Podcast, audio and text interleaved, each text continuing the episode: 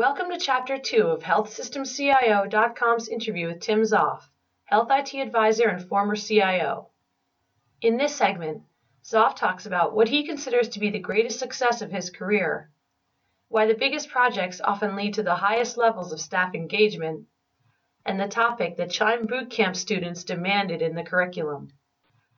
Looking back on this, to me, the, the key to success for all of this was talent development. Um, putting teams in place, growing your future leaders. Um, it has the most la- lasting and probably the most rewarding impact of anything you're going to do.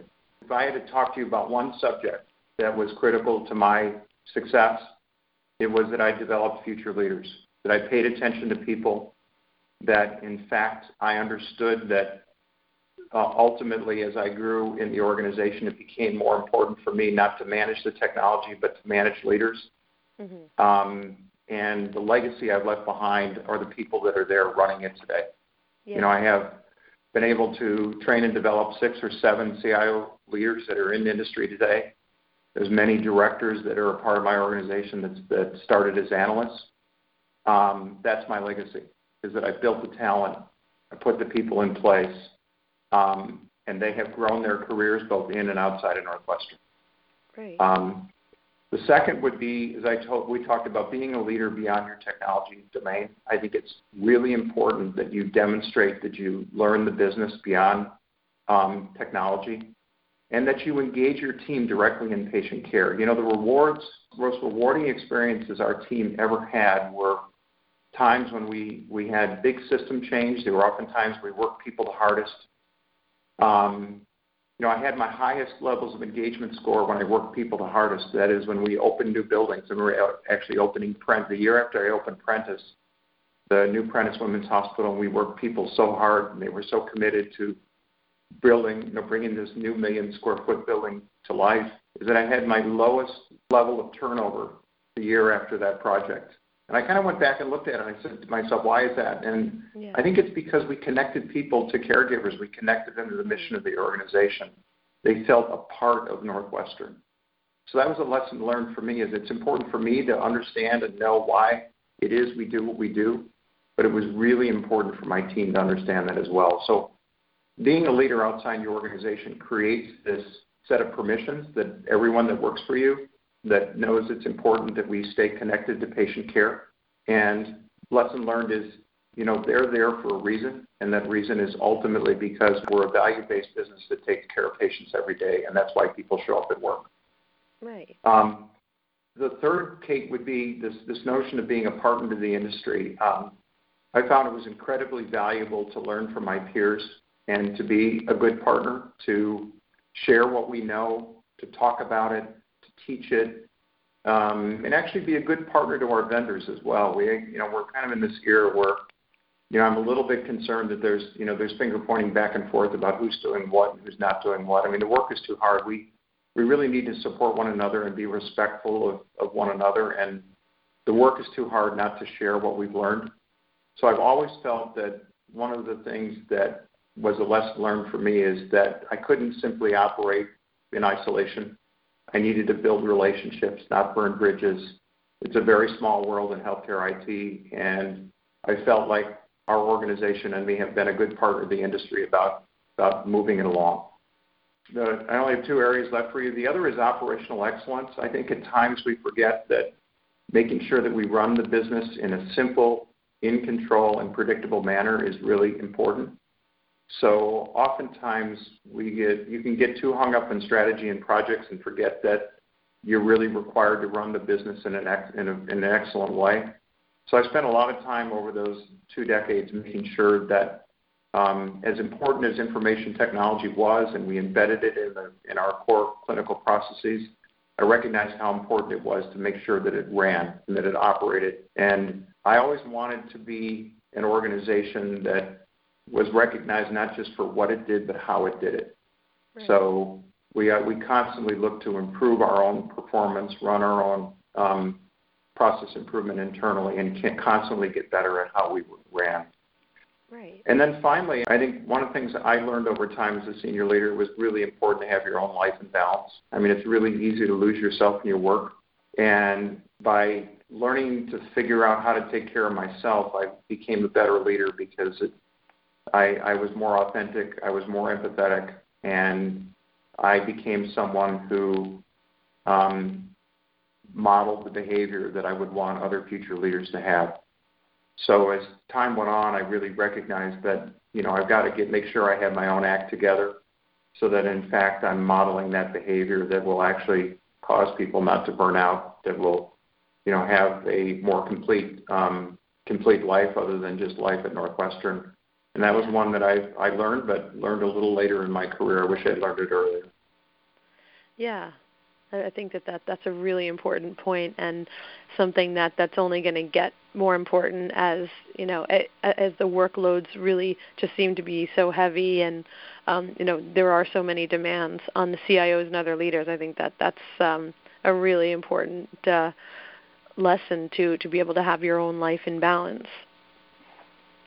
And I think it's not only important for you and how you will manage your, the quality of your own life, but if you want to be a leader of others, you have to demonstrate that those things are important. Mm-hmm. And if you, you if you don't model that behavior, people won't believe you that you value that in them. And so what people want is authentic leadership and they want to know that the qualities that they see in you are the qualities that they ought to want in themselves.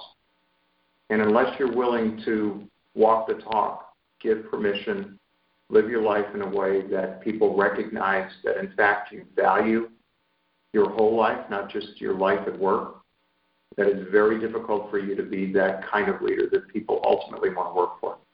So when the day is done, I think it's important for the people that work for you, but it's important for your own leadership growth. Yeah.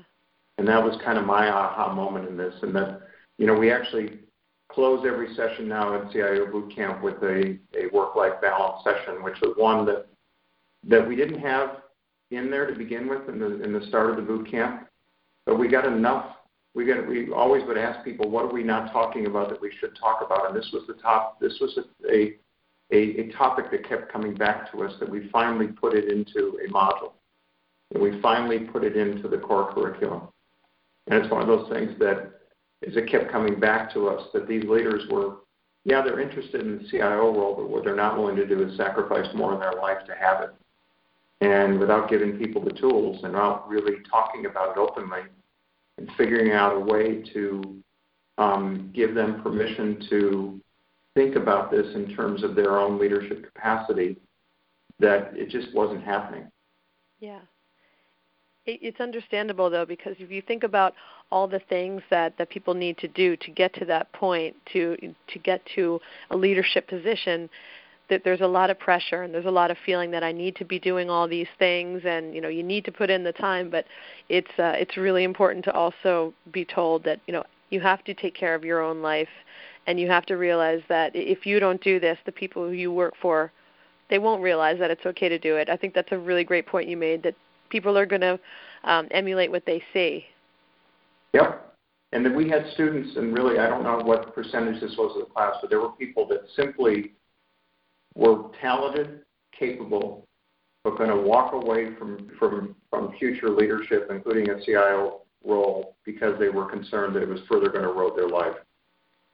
So we didn't actually deal with this. We weren't going to do the leadership development we needed to. Because no, people were not going to take these jobs if it meant that their life, which was already challenged, was going to be more challenged. And what they saw in CIOs were, you know, people trying to do this job as best as they could, but making all kinds of sacrifices that in their mind may not be worth it. Yeah. So we recognize we've got to figure out a different way to lead, a different way to provide the tools, a different way to talk about the role in order to have people wanting to aspire to future leadership. Right. When you talked about talent development, uh, you know, being a partner in the industry, uh, operational yep. excellence, it's it kind of speaks to me that this really shows that just in your time how the role had had evolved and it's really interesting because you start off one way, but I, I imagine that that you know through the years you kind of just saw yourself how the role had been changing and how it did kind of take on uh, different facets. Yeah, and it, it just on each of those, you, know, you start off thinking it's about the technology, and you really realize it's about the talent. You think that people want you there as a, just simply as a technologist, and what they want is really a whole leader. And this notion of being a partner of the industry, I think it's so important that given how challenging technology is, if you want to be a leading organization and a leader, it's important that you share and give back. And I never really kind of realized those things all the way up front. And I think the operational excellence is table stakes. I still think that there's a lot of work to do. Um, that this is, you know, security is being at the top of the list, where we simply have to do a better job. But what what makes or breaks a lot of long-term longevity, longevity really with CIOs is not really the result of their last project.